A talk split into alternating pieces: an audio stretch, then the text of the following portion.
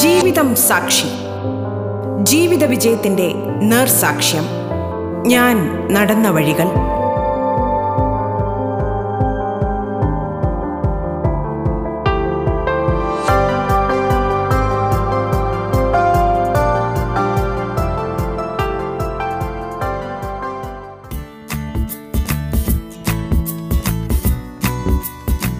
നമസ്കാരം പ്രിയ ശ്രോതാക്കളെ. ഫുട്ബോൾ ഒരു വികാരമാണ്. ലോകമെമ്പാടുമുള്ള കായിക പ്രേമികൾക്കിടയിൽ ഏറ്റവും പ്രചാരമുള്ള കായിക ഇനവും ഫുട്ബോൾ തന്നെ. പക്ഷേ അത് കാണാൻ കഴിയാത്തവരെക്കുറിച്ച് ആലോചിച്ചു നോക്കൂ. അവരിലുമുണ്ട് മിടുമിടുക്കന്മാർ. അന്ധരുടെ ഫുട്ബോളിൽ ഇന്ത്യൻ ടീമിന്റെ നായകനായ മലയാളിയായ സി എസ് ഫർഹാനാണ് ജീവിതം സാക്ഷിയിൽ ഇന്ന് നമുക്കൊപ്പമുള്ളത്.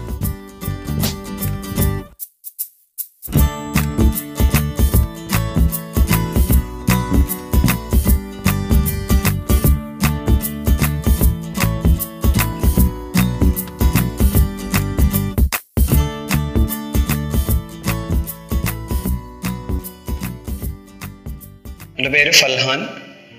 വീട് കൊച്ചി മട്ടാഞ്ചേരിയിലാണ്. വീട്ടിൽ ഉമ്മ അനിയൻ അനിയത്തി വൈഫ് ഇത്രയും പേരാണ് ഉള്ളത്. ഞാൻ ടി ടി സി ഒടുക്കി പഠിക്കുമ്പോഴാണ് അവളെ പരിചയപ്പെടുന്നത്. എന്റെ ജൂനിയറായിട്ട് വന്നതാണ്.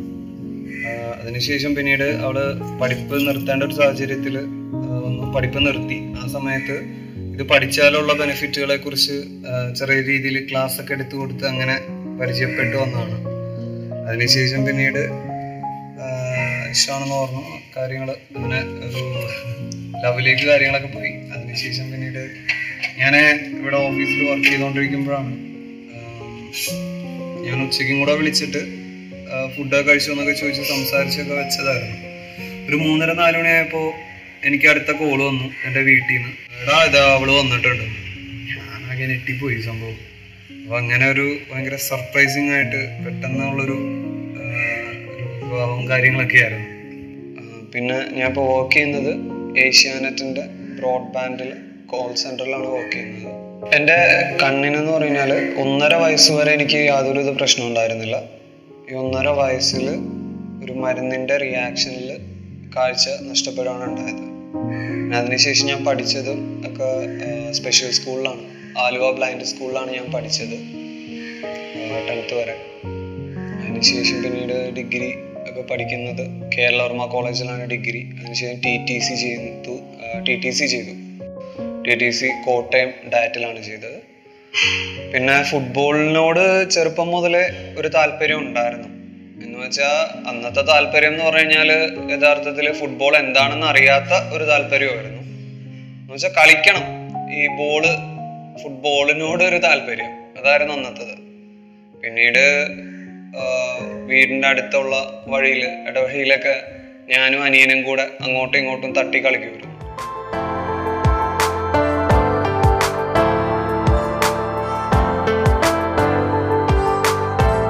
നിങ്ങൾ കേട്ടുകൊണ്ടിരിക്കുന്നത് ജീവിതം സാക്ഷി.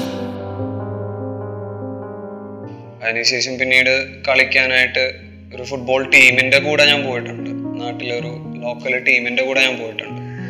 പക്ഷെ അന്നത്തെ എന്റെ അവസ്ഥ എന്ന് പറഞ്ഞാൽ ഇത് ചെറുപ്പത്തിലാണ് സ്കൂൾ ടൈമിലുള്ള കാര്യമാണ് പറയുന്നത്. അപ്പൊ അന്നത്തെ സമയത്ത് പോയതിന് ശേഷം ആ ഗ്രൗണ്ടിൽ ഇറങ്ങിയിട്ട് ഞാനൊരു സ്ഥലത്ത് ഇങ്ങനെ നിൽക്കുന്നു ചുറ്റിനും എന്തൊക്കെയോ സംഭവിക്കുന്നു. ബോൾ അതിലേതിലേയും പോകുന്ന ശബ്ദം കേൾക്കാം. ബാക്കി കളിക്കുന്നവർ ഓടുന്നതും കളിക്കുന്നതും ബോളിൽ അടിക്കുന്നതും ശബ്ദം കേട്ട് ഗ്രൗണ്ടിൽ വെറുതെ നിന്ന് പോവുകയാണ് ചെയ്തത്. നോർമൽ ഫുട്ബോൾ അതായിരുന്നു എന്റെ എക്സ്പീരിയൻസ് എന്ന് പറയുന്നത്? അതിനുശേഷം ഞാൻ ഡിഗ്രിക്ക് പഠിക്കുന്ന സമയത്താണ് ഞാൻ കേരളവർമ്മ കോളേജിലാണ് പഠിച്ചത്. അപ്പോൾ ആ സമയത്ത് ഇവിടെ മഹാരാജാസ് കോളേജിൽ പഠിച്ചിരുന്ന അനന്തു എന്ന് പറയുന്ന എന്റെ ഒരു കൂട്ടുകാരൻ വഴിയാണ് ബ്ലൈൻഡ് ഫുട്ബോൾ ഉണ്ട് എന്ന് ഞാൻ അറിയുന്നതും. പിന്നീട് അവരുടെ കൂടെ ഞാൻ ഇത് പരിശീലനം തുടങ്ങുന്നത്. ഇതൊരു ഫിസിക്കൽ ഗെയിമാണ് എന്ന് വെച്ചാൽ നമ്മളുടെ ഫിസിക്കലായിട്ടുള്ള ആക്ഷൻ എല്ലാ അർത്ഥത്തിലും നമുക്കൊരു സ്ഥലത്ത് ഫുട്ബോളിലെ കളിക്കാനായിട്ട് ഇറങ്ങുമ്പോൾ നമ്മൾ ഒരു സ്ഥലത്ത് അടങ്ങി നിൽക്കുകയല്ല ചെയ്യുന്നത്. ഇപ്പൊ ഒരു ബ്ലൈൻഡ് ആയിട്ടുള്ള ഒരാളെ സംബന്ധിച്ചിടത്തോളം ഇപ്പോൾ ആദ്യ സമയങ്ങളെ പറ്റിയാണ് ഞാൻ പറയുന്നത്. അതായത് ഇപ്പോൾ കുടുംബത്തിലാണെന്നുണ്ടെങ്കിലും അല്ലെങ്കിൽ പുറമേ നമ്മളെ കാണുന്നവരാണെങ്കിലും അറിയാവുന്നവരാണെങ്കിലും നമ്മൾ അടങ്ങി ഒതുങ്ങി ഒരു ഭാഗത്ത് ഇരിക്കുക അല്ലെങ്കിൽ തട്ടിത്തടഞ്ഞ് വീഴാതിരിക്കുക.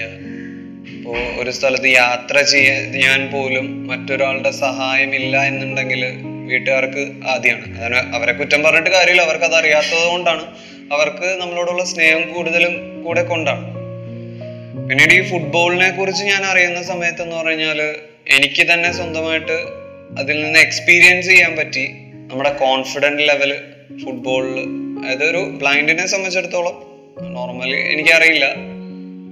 അങ്ങനെ ആയിരിക്കാം. എന്നാലും നമ്മളെ സംബന്ധിച്ചിടത്തോളം അത് നമ്മുടെ കോൺഫിഡന്റ് ലെവൽ വല്ലാതെ ഉയർത്തുന്ന ഒരു ഘടകമായിരുന്നു. കാരണം ഗ്രൗണ്ടിൽ ഇറങ്ങിക്കഴിഞ്ഞാൽ പിന്നെ നമുക്ക് ആ ഗ്രൗണ്ടിന്റെ ഒരു ഏരിയയും കാര്യങ്ങളും കൃത്യമായിട്ട് മനസ്സിലാക്കി കഴിഞ്ഞാൽ പിന്നെ നമ്മൾ ആ ഗ്രൗണ്ടിൽ ഫുൾ ഫ്രീ ആണ്. നമ്മൾ എവിടെ പോയാലും നമ്മുടെ വീട് കഴിഞ്ഞ് കഴിഞ്ഞാൽ പിന്നെ ഞാൻ ഫ്രീ വീടിനേക്കാളും ഒരു പക്ഷെ ഞാൻ ഫ്രീ ആയിട്ട് നിൽക്കുന്നത് ഗ്രൗണ്ടിലാണ് ഫുട്ബോൾ ഗ്രൗണ്ടിൽ കാരണം അതിന്റെ ആ സ്പേസ് അഡ്ജസ്റ്റബിൾ ആയിട്ട് എനിക്ക് അത് കൃത്യമായിട്ട് മനസ്സിലാക്കാൻ പറ്റും. യാതൊരുവിധ പേടിയും ഒരു കല്ലിൽ തട്ടുവോ അല്ലെങ്കിൽ അങ്ങനെയുള്ള ഒരു പേടിയും നമുക്ക് ആ സമയത്ത് വരുന്നില്ല. അത് നമ്മുടെ ഫിസിക്കൽ ഫിറ്റ്നസ് അതിന്റെ ഭാഗമാണ്. സാധാരണ പോലെ തന്നെയാണ് നോർമൽ ഫുട്ബോളിൽ എങ്ങനെയൊക്കെയാണോ ഫിസിക്കൽ ട്രെയിനിങ് കൊടുക്കുന്നത്. അതായത് എക്സസൈസുകൾ എന്തൊക്കെയാണോ വരുന്നത്. അത് തന്നെയാണ് ഇതിനകത്തും വരുന്നത്. അപ്പൊ ആ രീതിയിൽ നമ്മൾ ഫിസിക്കലിയും ഓക്കെ ആവുന്നുണ്ട് മെന്റലിയും നമ്മുടെ കോൺഫിഡൻസ് ലെവൽ ഇതിനകത്ത് ഉയരുന്നുണ്ട്. അപ്പൊ ഇതൊക്കെ മനസ്സിലാക്കുകയും കൂടെ ചെയ്തപ്പോഴാണ് കൂടുതൽ എനിക്ക് നമ്മുടെ ഒരു ഫുട്ബോളിനോട് ഒരു താല്പര്യം തോന്നുന്നതും തോന്നുന്നതും അതുവഴി നോർമൽ ഫുട്ബോളിലും കൂടുതൽ നമ്മൾ ശ്രദ്ധിക്കാൻ തുടങ്ങിയെന്ന് പറഞ്ഞു കഴിഞ്ഞാൽ ഈ ഒരു ഫുട്ബോളിനെ മറ്റുള്ളവർ അറിയുമ്പോൾ നോർമൽ ഫുട്ബോളേഴ്സിന് കിട്ടുന്ന അതേ ഒരു എന്താ പറയുക പബ്ലിസിറ്റി അല്ല ഒരു അതെ സ്വീകാര്യതയും നമുക്ക് കിട്ടുമല്ലോ എന്നും കൂടെ നമുക്കൊരു മൈൻഡ് വന്നായിരുന്നു. നമ്മുടെ ഗെയിം എന്ന് പറയുന്നത് ഫൈസ് ആണ്. ഫുട്സാൽ ഇപ്പോൾ നമ്മുടെ ബ്ലൈൻഡ് ഫുട്ബോൾ എന്ന് പറയുന്നത് ഫൈസ് ആണ്. ഫൈസ് എന്ന് പറഞ്ഞാൽ നാല് പ്ലേയേഴ്സ് ഒരു goal keeper goal keeper sighted person ആയിരിക്കും. ആൾക്ക് യാതൊരുവിധ പ്രശ്നം ഉണ്ടായിരിക്കില്ല.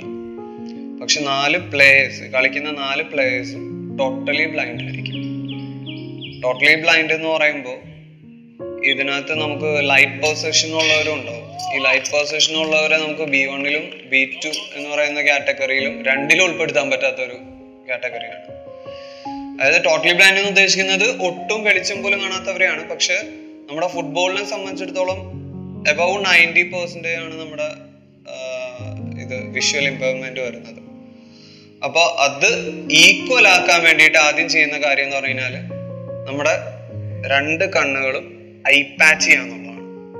കണ്ണ് ആദ്യം ഈ സർജറി കഴിയുമ്പോൾ ഒട്ടിക്കുന്ന ഒരു സംഭവം സ്റ്റിക്കർ വെച്ചിട്ട് കണ്ണ് ഫുള്ള് ഒട്ടിക്കും ഇവിടം വരെ ഒട്ടിക്കുന്നു.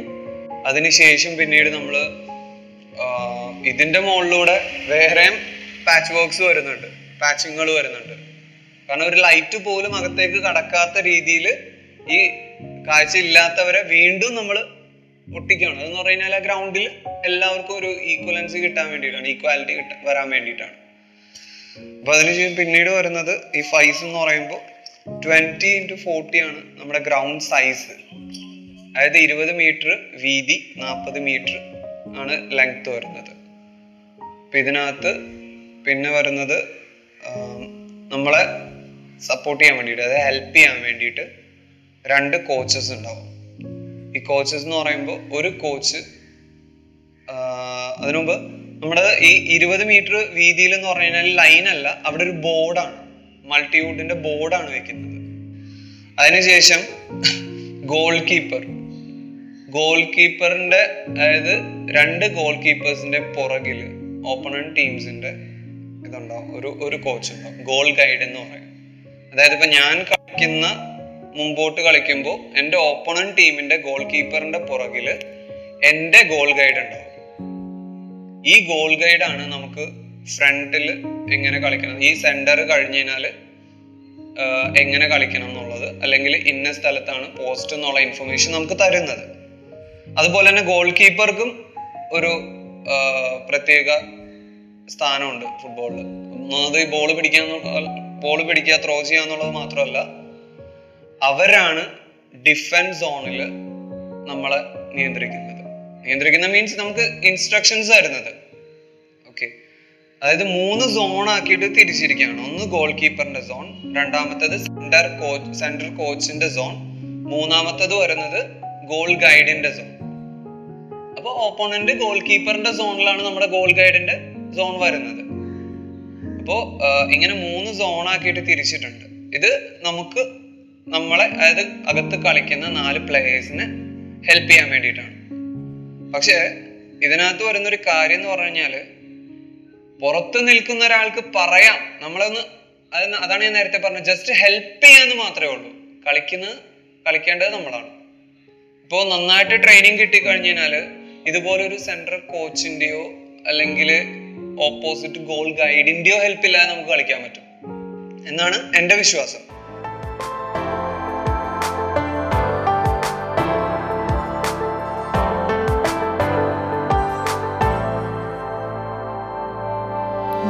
ജീവിതം സാക്ഷി. ജീവിത വിജയത്തിന്റെ നേർസാക്ഷ്യം. ഞാൻ നടന്ന വഴികൾ.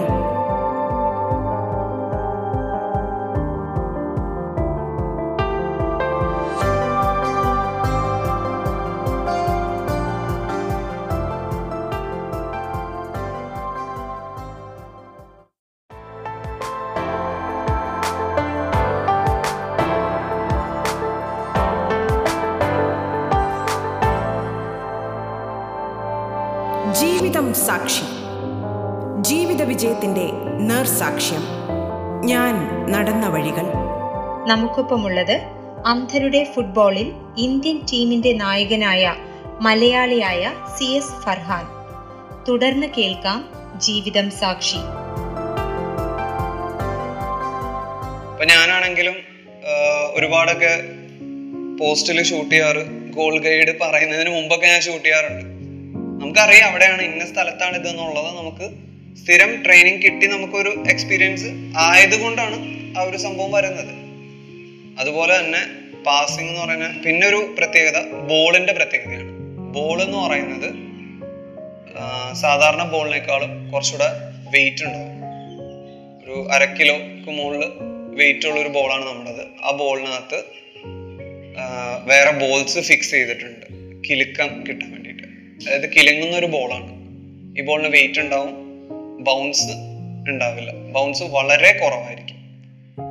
അപ്പൊ നമ്മൾക്ക് കൂടുതലും മറ്റേ ഹെഡ് ചെയ്യുന്ന പരിപാടി അങ്ങനെയുള്ള ഒന്നുമില്ല സാധാരണ ബോൾ ഡ്രിബിളിങ് പാസിങ് കട്ടിങ് പിന്നെ ഷൂട്ടിങ് ഇതാണ് നമ്മുടെ ഗെയിമിൽ പ്രധാനമായിട്ടും വരുന്ന ഒരു കാര്യം. തൃശ്ശൂരാണ് ഞാൻ പഠിച്ചുകൊണ്ടിരുന്ന പഠിച്ചുകൊണ്ടിരുന്നത്. അപ്പോൾ ആ സമയത്ത് എറണാകുളത്ത് വന്നു പോയി ഞാൻ ഇടയ്ക്ക് പ്രാക്ടീസ് ചെയ്തിരുന്നു.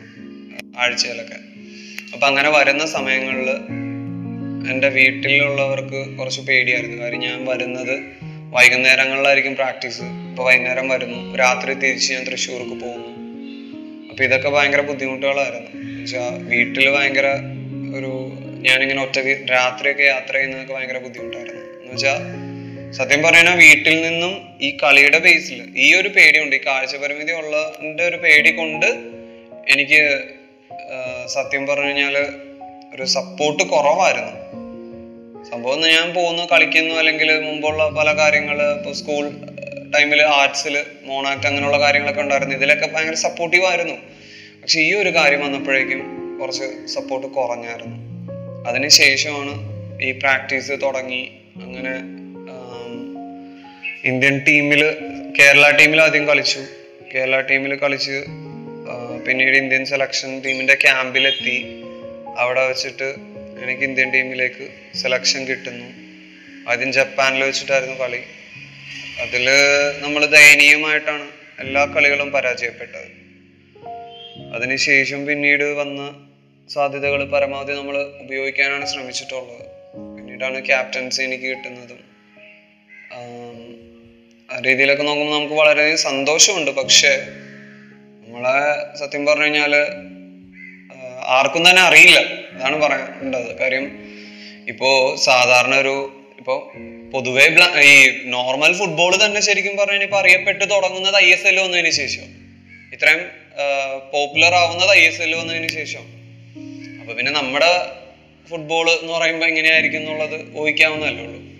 അപ്പൊ ആ ഒരു തരത്തിൽ ഞാനൊരു ഇന്ത്യൻ പ്ലെയർ ആണെന്ന് ഞാൻ പരിചയപ്പെടുന്ന ഒരു വ്യക്തിയോട് ഞാൻ അങ്ങോട്ട് പറയണം. അതായത് എന്റെ വീടിന്റെ അടുത്തുള്ളതോ അല്ലെങ്കിൽ അങ്ങനെയുള്ളവരോട് പോലും ഞാൻ അങ്ങോട്ട് പറയണം. ഞാനൊരു ഇന്ത്യൻ പ്ലെയർ ആണ് അല്ലെങ്കിൽ ഇതേപോലെ ക്യാപ്റ്റൻ ആണ് എന്ന് ഞാൻ അങ്ങോട്ട് പറയേണ്ട ഒരവസ്ഥയാണ് നമുക്കുള്ളത്. പിന്നെ അതുപോലെ തന്നെ ഇതിന്റെ ഫണ്ടിങ് ആണെങ്കിലും കാര്യങ്ങളൊക്കെ നോക്കുന്നത് നമുക്ക് യാതൊരുവിധ സപ്പോർട്ടും ഗവൺമെന്റ് തലത്തിലില്ല.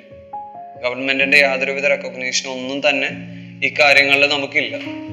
അപ്പോൾ അതും നമുക്കൊരു വലിയൊരു വെല്ലുവിളിയാണ്. മെസ്സി എന്ന് പറഞ്ഞു കഴിഞ്ഞാൽ ശരിക്കും ഒരു ബ്ലൈൻഡ് ഫുട്ബോളറാന്നാ പറയാ. കാര്യം പുള്ളി ബോൾ ഡ്രിബിൾ ചെയ്ത് കൊണ്ടുപോകുന്ന സമയത്ത് ബോളിൽ നോക്കൂലെന്നാ പറയുന്നത് ബോൾ പുള്ളിയുടെ കാലിൽ ഭദ്രമായിരിക്കും. ആ ഡ്രിബിളിംഗ് ഫോമാറ്റാണ് നമ്മൾ ബ്ലൈൻഡ് ഫുട്ബോളിലും നമ്മൾ യൂസ് ചെയ്യേണ്ടത്.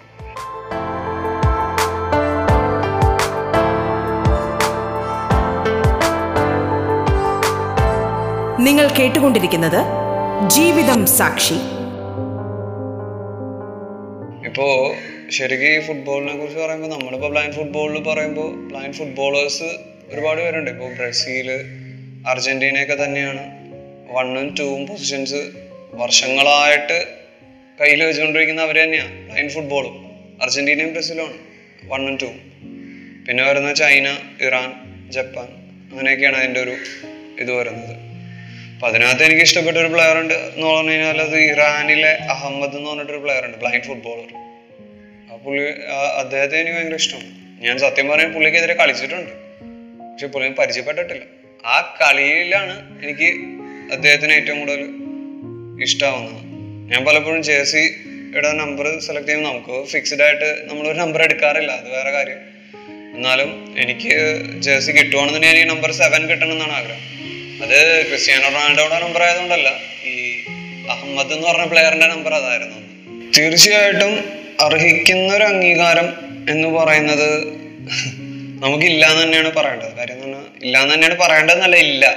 അതാണ് സത്യം. കാര്യം ഗവൺമെന്റ് റെക്കഗ്നേഷൻ കിട്ടുവാണെന്നുണ്ടെങ്കിൽ എനിക്ക് ഉറപ്പാണ്.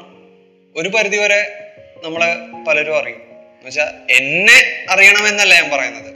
ബ്ലൈൻഡ് ഫുട്ബോളിനെ അറിയണം. കാരണം ബ്ലൈൻഡ് ഫുട്ബോളേഴ്സ് എന്ന് പറഞ്ഞു കഴിഞ്ഞാൽ അവർ ഫുട്ബോൾ തന്നെയാണ് കളിക്കുന്നത്.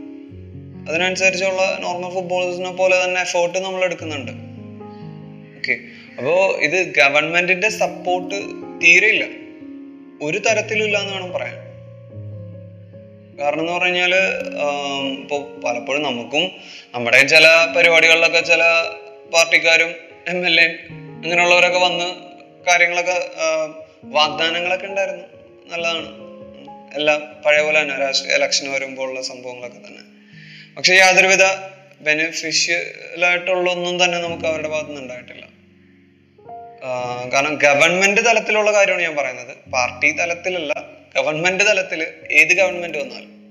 ഇതിനു മുമ്പ് ഭരിച്ചിരുന്ന ഗവൺമെന്റ് ആയാലും ഇപ്പോഴത്തെ ഗവൺമെന്റ് ആയാലും സ്റ്റേറ്റ് ഗവൺമെന്റിൽ കാര്യമാണ് ഇപ്പൊ ഞാൻ പറയുന്നത്. നമുക്ക് യാതൊരുവിധ സഹകരണങ്ങളോ ഒന്നും തന്നെ ഇല്ല. ഇപ്പോ ഇപ്പൊ നോർമൽ ഫുട്ബോൾ കളിക്കുന്ന അല്ലെങ്കിൽ ഇപ്പൊ ഞാൻ വേറൊരു എക്സാമ്പിൾ പറയാം. കഴിഞ്ഞ സന്തോഷ് ട്രോഫി എന്ന് എനിക്ക് തോന്നുന്നു. അത് കേരളം കപ്പടിച്ച സമയത്ത്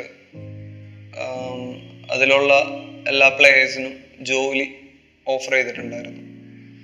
നമ്മുടെ ഇവിടെ കേരള ടീം എല്ലാ നാഷണൽസിനും ഫൈനലിസ്റ്റ് ഫൈനലിസ്റ്റ് ഫൈനലിസ്റ്റുകളാണ് അതായത് ഫൈനലിൽ എപ്പോഴും വരുന്ന ടീമാണ് ഫൈനലിൽ നമ്മൾ തോക്കുന്നുണ്ടെങ്കിൽ അത് ഫൈനലിലായിരിക്കും തോക്കുന്നത്. അല്ലെങ്കിൽ കപ്പടിച്ചിട്ടുണ്ടോ? അഞ്ച് പ്രാവശ്യത്തോളം ഞാൻ കളിച്ചിട്ടുണ്ട്. അഞ്ച് നാഷണൽസ് ഞാൻ കളിച്ചതിൽ അഞ്ചും ഫൈനലാണ് ഫൈനലിൽ കളിച്ചിട്ടുണ്ട്. അതിൽ മൂന്ന് കപ്പും നമുക്ക് കിട്ടിയിട്ടുണ്ട്. അപ്പൊ ഇത്രയൊക്കെ ഉണ്ടായിട്ട് നമുക്ക് യാതൊരുവിധ എന്താ പറയാ ആരും അറിയുന്നില്ല. ഒരിക്കൽ ഇവിടെ ആലുവയിൽ വെച്ചിട്ടാണ് നമ്മുടെ ഒരു നാഷണൽസ് നടന്നത്. അന്ന് പോലും അന്ന് എലക്ഷന്റെ ടൈം എന്തോ ആയിരുന്നു. അന്ന് ന്യൂസ് പേപ്പറുകളിൽ വന്നത്. അത് എനിക്ക് തോന്നുന്നു മനോരമയിൽ വന്നിട്ടുണ്ടായിരുന്നു. മനോരമയിൽ വന്നത് പോലും അന്ന് വന്നത്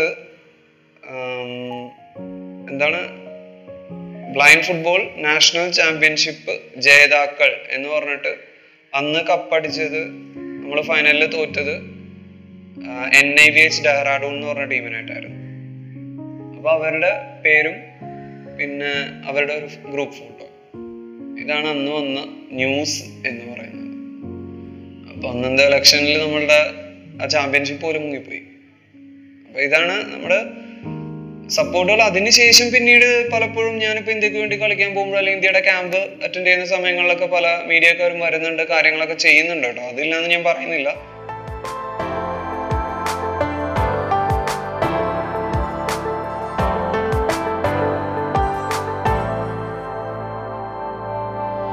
ജീവിതം സാക്ഷി. ജീവിത വിജയത്തിന്റെ നേർസാക്ഷ്യം. ഞാൻ നടന്ന വഴികൾ. ജീവിതം സാക്ഷിയുടെ ഈ അധ്യായം പൂർണമാകുന്നു.